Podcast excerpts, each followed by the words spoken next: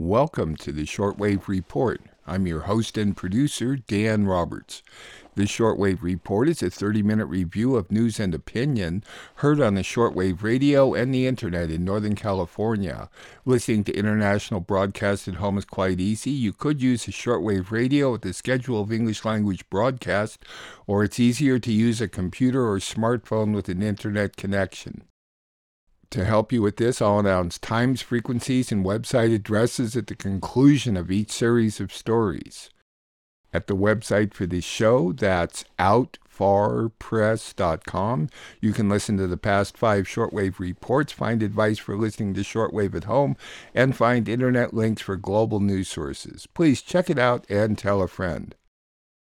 In today's edition, you'll hear reports from France 24, Germany's Radio Deutsche Welle, NHK World Radio Japan, and Radio Havana, Cuba. We will begin with France 24. First, press reviews from Brazil on the election of Lula da Silva. Pro Bolsonaro truck drivers have shut down roads in many parts of Brazil. A press review on the critical election in Israel which as of this moment has just been won by Netanyahu. Then a press review on the United Nations conference in Egypt, COP27, which begins this weekend, France 24. Lula's victory dominating the papers today, and Dipti is joining us here on set. She's going to take us through it all. She's starting with the Brazilian papers, aren't you, Dipti? That's right, they're focusing Bolsonaro's speech, a brief speech, albeit that was followed by presidential palace staff quickly uh, putting away that uh, pulpit that uh, behind which he was standing, and that's the focus of Folha de Sao Paulo today. That's a, the picture, perhaps a lot more significant uh, or symbolic uh, because it's on the front page. Really, um, uh, that seals the end of Bolsonaro's very controversial time in office. the paper also condemns his attitude in not conceding a victory, calling it an act of institutional cowardice. Uh, O Dia, that's another Brazilian paper. They've got a very uh, heartbreaking um, juxtaposition of pictures on its uh, on its front page today. You have the uh, defeated face of Jair Bolsonaro down here on the bottom of the front page, but just above it is this picture here, and that is uh, a picture of dozens of Rio de Janeiro inhabitants rummaging through the trash uh, to find food after a fire at a food supply center. So, uh, really, a juxtaposition that speaks a lot about the dichotomy between those ruling Brazil and those living in Brazil. The effort is minimal and the impact is immediate. There's been no words from the outgoing president, but on many roads across Brazil, lorry drivers have been staging their own response to Lula's win in the general election. With over 300 protests recorded by the police, it's a situation that's closely reminiscent of Donald Trump's defeat in 2020 that ultimately led to the storming of the US Capitol. We won't accept losing what we've gained so far. We want what's written on our flag order and progress. We will not accept the result. Bolsonaro was removed from his throne and we're going to put him back in power with the strength we, the lorry drivers, have. Their protests have prompted security forces to block access to the Congress in Brasilia, where other groups have gathered. Many driver associations indeed back the current president, and a senior member of staff at Bolsonaro's campaign headquarters said his aides are urging him to accept defeat to stop the protests from spreading any further. Several of his key allies have publicly recognised the result, and contact has been made with Lula's camp about the transition that's to come on the 1st of January. But the context is such that Lula is set to lead a deeply divided country. By receiving 50.9% of votes, he's won by the narrowest margin since the country's return to democracy, only his political actions will prove whether he can reduce the polarisation during his third term as president of Brazil.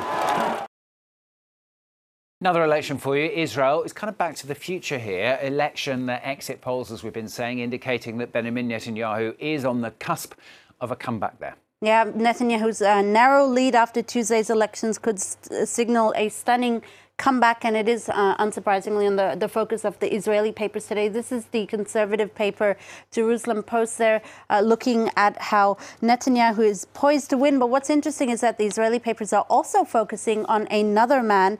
That's Itamar Ben Gvir, the leader of the far right party and a member of the Israeli parliament. His big gains during the election, his party actually coming in, projected to come in third, uh, puts him as one of the big winners of this election. And he is the focus not just of the Jerusalem Post, but also Haaretz, the center uh, left paper, which in its editorial today uh, see in uh, Ben Gvir the premises of a quote right wing authoritarian and religious revolution in Israel, whose goal is to decimate democratic infrastructure.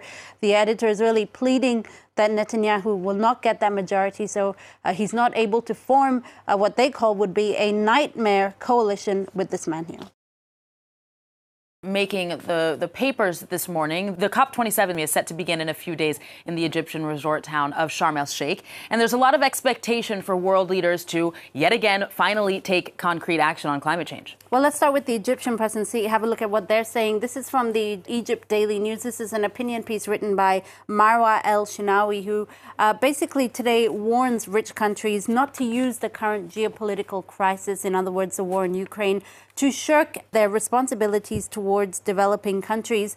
What's interesting is in the Western press, the focus is more on Egypt's human rights records. It is at least the case for the Washington Post today. Uh, the editors here urging world leaders not to lose sight of the despot and his political prisoners. The Washington Post reminding us of Egypt's persecution of political dissidents, in particular, one uh, man, Alaa Abdel Fattah, British Egyptian activist who's currently imprisoned in Egypt for his role in the pro democracy movement that ousted former leader Hosni Mubarak. The Post saying that leaders concerned about saving the planet need to care as much about the cause of liberty in Egypt. And it is also the focus of the Lebanese French language newspaper L'Orient Le Jour today, which is focusing on, in its front page, a, a portrait of life in Egypt under Sisi. It's, uh, they're running a series of reports about what life is like under Sisi, and in particular, in the first episode that's in their edition today, how he has concentrated power into his own hands and really silenced dissent. Those press reviews and report were from France 24. France 24 may be easily found at their website, france24.com, as well as on a YouTube channel called France 24 English. Next, Germany's Radio Deutsche Welle. Palestinian leaders voiced concern that the return of Netanyahu could escalate conflict in the region. Students in Iran continue to protest against the Islamic Republic despite warnings. The Arab League is meeting for the first time in three years. Police in Brazil have used tear gas to disperse pro Bolsonaro protests. The United Nations Security Council denied a Russian call to investigate allegations that the U.S. is developing biological weapons in Ukraine. The United Nations says glaciers in Yosemite and Yellowstone will disappear by 2050 due to global warming. Climate protesters are driven to daily civil disobedience until governments put the environment at the top of their agenda. South Korea and the United States have agreed to extend the joint military drills which North Korea is launching missiles in protest of. Germany's Radio Deutsche Welle. A day after Israeli elections that signaled a likely comeback for Benjamin Netanyahu, senior Palestinian officials have voiced concern that the former prime minister's return could escalate conflict with Israel. Palestine Liberation Organization official Wassel Abu Youssef said the policies of Netanyahu and his right wing allies would lead to more escalation of aggression and crimes against Palestinian people. More than 100 Palestinians and 20 Israelis have been killed in sectarian violence this year. Students in Iran have defied warnings from authorities to stop protesting. At a university near the capital, Tehran, students chanted slogans against the Islamic Republic and its supreme leader, Ayatollah Khamenei. The protest was sparked by the death of a woman in the custody of Iran's morality police six weeks ago. Arab leaders have uh, gathered in the Algerian capital for their first summit for three years. The 22 member Arab League has been divided over a range of issues, including support for the Palestinians and a string of normalization deals with Israel. Police in uh, Brazil, in the city of uh, Sao Paulo, have fired tear gas to disperse protesters who've been blocking traffic to protest the election defeat of President Jair Bolsonaro. And this comes after the president's administration said it would begin to transition power to his left wing rival Lula da Silva. The UN Security Council has denied Russia's call to investigate allegations that the US is developing biological weapons in Ukraine. Moscow has repeatedly made these claims. The US say uh, the claims are a Russian propaganda tactic. Only Russia and China voted to approve the draft. The United Nations report says some of the world's most famous glaciers will disappear by 2050 due to global warming. Glaciers in World Heritage sites such as the Dolomites in Italy, the Yosemite and Yellowstone parks in the US, and Mount Kilimanjaro in Tanzania are likely to vanish in a generation. Climate protesters are resorting to more and more extreme methods to get the world's attention. Amongst other tactics, they've thrown soup at uh, priceless artworks. Here in Germany, uh, environmental groups are blocking major highways and gluing themselves to the streets. Uh, campaigners say they will commit to daily acts of civil disobedience until the government puts climate change at the top of its agenda.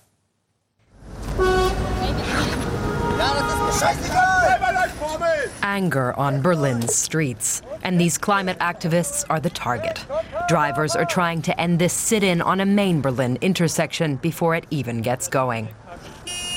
The group Letzte Generation, or Last Generation, have become known for what they call disruptions. Often they block roads during rush hour.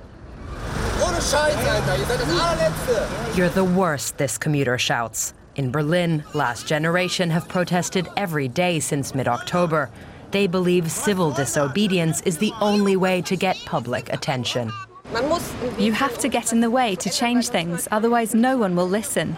Of course, I'm afraid to sit here. I'm afraid of the aggression, of being attacked and screamed at. But my son and children in general are worth the risk.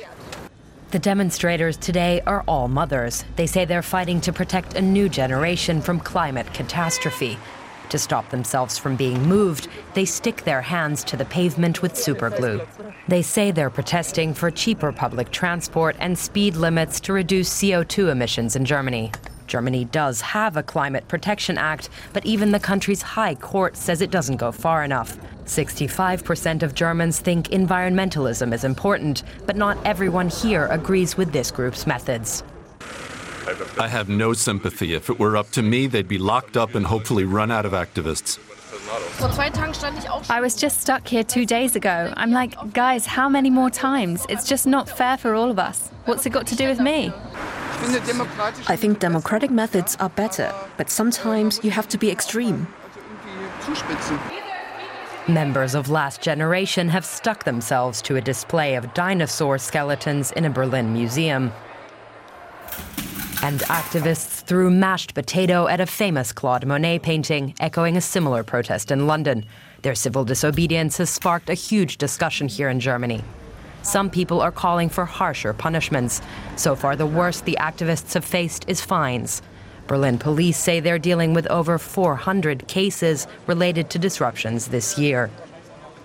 Every day, we reserve several units just for these protests. That means other types of crime and processing are delayed. And when we go home in the evening, we know that we'll come across the same people stuck to the street the next day. It makes you feel like you're working for nothing. But the climate protesters say their methods are justified in a time of war, crisis, and inflation. The climate catastrophe won't wait until we have time to deal with it, and all of these crises will only get more extreme with climate change. The police used sunflower oil to slowly unstick the protesters from the street. The activists say they're willing to accept fines or even criminal charges for their cause. South Korea and the US have agreed to extend joint military drills. That's after North Korea unsuccessfully launched an intermediate range ballistic missile towards the Sea of Japan, sparking fears it could be preparing for a nuclear test. Pyongyang sees the drills as a provocation. Those reports were from Germany's Radio Deutsche Welle, which may be heard at a combined audio video website dw.com, as well as on YouTube at their channels called DW News and DW Documentary. Next, NHK World Radio Japan. In South Korea, over 150 people were crushed to death at a crowded street Halloween party in Seoul. Then several reports on the increasingly dangerous military actions in the Koreas. The week began with the North warning the South and the United States to cease their joint military drills. Then the South joined in launching missiles, and the U.S. announced an extension of the military drills. NHK Japan. We start in South Korea, where the top cop is taking responsibility three days after a deadly crush. He says crowd control measures were not good enough and is pledging to learn exactly what went wrong. Tens of thousands flocked to the Itaewon district to party on Saturday night. As the sea of people surged forward, many were crushed. The chaos left at least 156 dead and more than 150 injured. That night, there were many calls to police even before things turned deadly. These were emergency calls talking about the danger and urgency of the situation before the accident occurred, as large crowds had gathered. The police head said he feels a heavy sense of responsibility and intends to conduct an intensive investigation. Some are already pointing to potential shortcomings.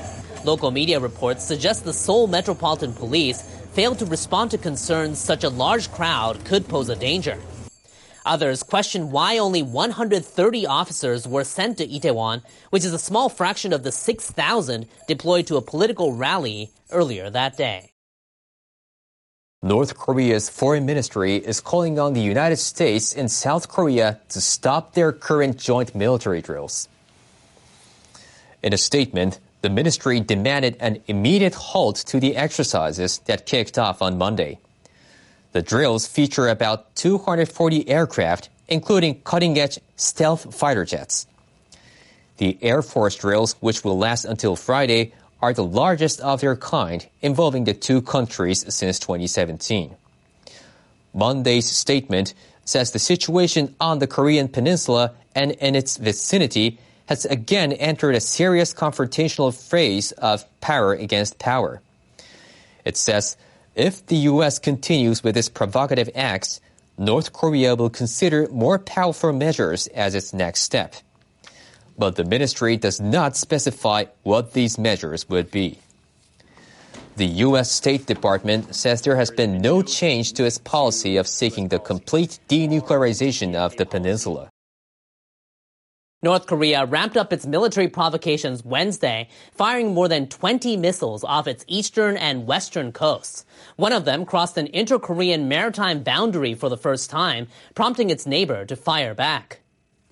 South Korea's defense officials say the North fired 17 missiles in the morning. Among them were three ballistic missiles launched from near the city of Wonsan. They say one of them crossed the maritime boundary called the Northern Limit Line, falling into international waters and within 200 kilometers of Ulleung-do Island. An air raid warning was issued across the island, and residents were ordered to take shelter. The alert was the first in six years. This is extremely unusual and can never be tolerated. Our military will respond firmly. The South Korean military says its fighter jets fired three air to surface missiles over the northern limit line toward international waters. The provocations continued into the afternoon, with the North firing around 100 artillery shells toward the east at around 1.30. And three hours later, it fired six more missiles. The series of launches comes as South Korea and the United States are carrying out massive Air Force drills this week. Pyongyang has repeatedly called for the exercises to be stopped. The Japanese government is on high alert over concerns North Korea could resort to more provocations, including a nuclear test. Officials say North Korea has been ramping up its ballistic missile program with nearly 30 launches so far this year. Those include an intermediate range ballistic missile that flew over Japan last month. In the studio, we have our former Seoul Bureau Chief Ikehata Shuhei. Uh, what is Pyongyang trying to achieve? Well, um, as the North Korean leadership has said, this ramping up of its military provocation is a countermeasure against um, massive Air Force drills by South Korea and the United States, which has been going on this week. Um, Pyongyang has repeatedly called for these exercises to be stopped. The South Korean and U.S. militaries have decided to extend their ongoing joint air drills following the North's latest missile launches. Their five day exercise was scheduled to end on Friday. About 240 aircraft, including state of the art stealth fighter jets, are taking part. Those reports were from NHK World Radio Japan. They are now heard from 9:30 to 10 p.m. at 7355 and 6165 or on the web at www.3.nhk.or.jp. All the times I announce are for Pacific Daylight Saving Time, so please adjust them to your time zone. If you have questions or comments about the shortwave report or could assist me by supporting this listener funded program, I may be reached through the website and PayPal or by writing to Dan Roberts at P.O. Box 1162, Willits, California 95490. Please help me continue producing this weekly show, which I freely distribute to radio stations and the internet. We will conclude with Radio Havana, Cuba. After 20 years without being charged, a Pakistani businessman has been released from Guantanamo Bay Prison. The European Parliament has banned the sale of gasoline and diesel cars and vans by 2035. Five former European foreign ministers have published an open letter accusing the Israeli policies against Palestinians as a crime of apartheid. The United Nations says it will investigate the charges. Radio Havana, Cuba. The oldest inmates at the United States run Guantanamo Bay Detention Facility in Cuba, Saifullah Paracha, has been released to his home country, Pakistan, after nearly 20 years of detention without trial, the South Asian country's foreign minister has said. The ministry said in a statement on Saturday, quote, the foreign ministry completed an extensive interagency process to facilitate the repatriation of Mr. Paracha. We are glad that a Pakistani citizen detained abroad is finally reunited with his family. Businessman Paracha was arrested in 2003 in Thailand and accused of financing an armed group, but he has maintained his innocence and claimed a love for the United States. In May, the U.S. approved Paracha's release, concluding only that he was not a continuing threat to the United States. Like most prisoners in Guantanamo, Paracha, aged 74 or 75, was never formally charged and had little legal power to challenge his detention. The secretive U.S. military prison was established in the wake of 9 11 to hold suspected Al Qaeda members captured during the invasion of Afghanistan in 2001. But of the 780 inmates held during the U.S.'s so called war on terror, 732 were released without charge. Many of them were imprisoned for more than a decade without legal means to challenge their detention. Nearly 40 prisoners remain in the world's most infamous detention facility, which has become a symbol of human rights abuses. Since it first opened, Guantanamo has become notorious for the fact that the United States administration did not consider its prisoners to be entitled to any protection according to international laws. The European Parliament and EU member countries have reached a deal to ban the sale of new petrol and diesel cars and vans by 2035. European Union negotiators sealed on Thursday night the first agreement of the bloc's Fit for 55 package set up by the Commission to achieve the EU's climate goals of cutting emissions of the gases that cause global warming by 55% over this decade. The European Parliament said, quote, the deal is a clear signal ahead of the UN COP27 climate change conference that the EU is serious about adopting concrete laws to reach the more ambitious targets set out in the EU climate law. According to the bloc's data, transport is the only sector where greenhouse gas emissions have increased in the past 30 years, rising to 33.5% between 1990 and 2019. Passenger cars are a significant polluter, accounting for 61% of total CO2 emissions from EU road transport. The EU wants to drastically reduce gas emissions from transport by 2050 and promote electric cars, but a report from the Bloc's external auditor showed last year that the region is lacking the appropriate charging stations. World leaders agreed in Paris in 2015 to work to keep global temperatures from increasing more than 2 degrees centigrade or, and, ideally no more than 1.5 degrees centigrade by the end of the century. Scientists even the less ambitious goal will be missed by a wide margin unless drastic steps are taken to reduce emissions. In an open letter to the international community published by the French daily Le Monde, five former European ministers have labeled Israel's policies against Palestinians as, quote, a crime of apartheid amid the ongoing killings and violence perpetrated by the Israeli occupation forces against the Palestinian people. The ministers declared, quote, We see no alternative but to acknowledge that Israel's policies and practices against the Palestinians amount to the crime of apartheid. They criticized the silence of the international community that, quote, failed to act in the face of serious violations of international law when it comes to the Israeli Palestinian conflict. In the letter, the former EU ministers reminded the EU member states of their two-state solution to put an end to the decades-long conflict. Quote, Yet the reality on the ground in Israel and the occupied Palestinian territory is moving in the completely opposite direction, and our inaction could have wide-ranging implications in the region, as well as for the validity and efficacy of European diplomacy globally. The officials underscored that the international community has too often remained silent and failed to act in the face of grave violations of international law. The United Nations Independent International Commission of Inquiry on the occupied Palestinian territory says it will investigate the apartheid charges against the Israeli regime. The letter signed by former foreign ministers of Denmark, Finland, Slovenia, France, and a former British cabinet minister. This takes place amid current Israeli fears that the UN Independent International Commission of Inquiry on the occupied Palestinian territory does carry out investigations on whether to recognize Israel as an apartheid regime due to its ongoing atrocities against Palestinians. The UN Human Rights Council and international human rights organizations have accused Israel of apartheid in the past two years. Israel has killed at least 183 Palestinians since the start of 2022 in the occupied West Bank and the Gaza Strip, including 26 since the start of October. Those reports were from Radio Havana, Cuba. Cuba's website is working well at radiohc.cu. On shortwave, Cuba may be heard from noon to 1 p.m. at 15140 and from 6 p.m. to midnight at either 6000, 6060, or 6165. At their website, you can stream the English version at noon Pacific Time, Monday through Friday. One of my goals in producing this show is to encourage people to listen to international broadcasts to get a global perspective. You will have to look harder these days because of U.S. and EU prohibitions on media.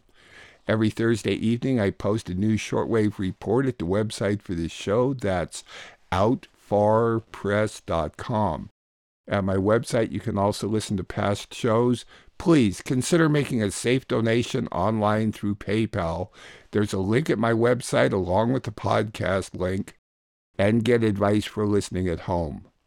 The Shortwave Report, which is now in its 26th year of production, remains free to rebroadcast upon notification.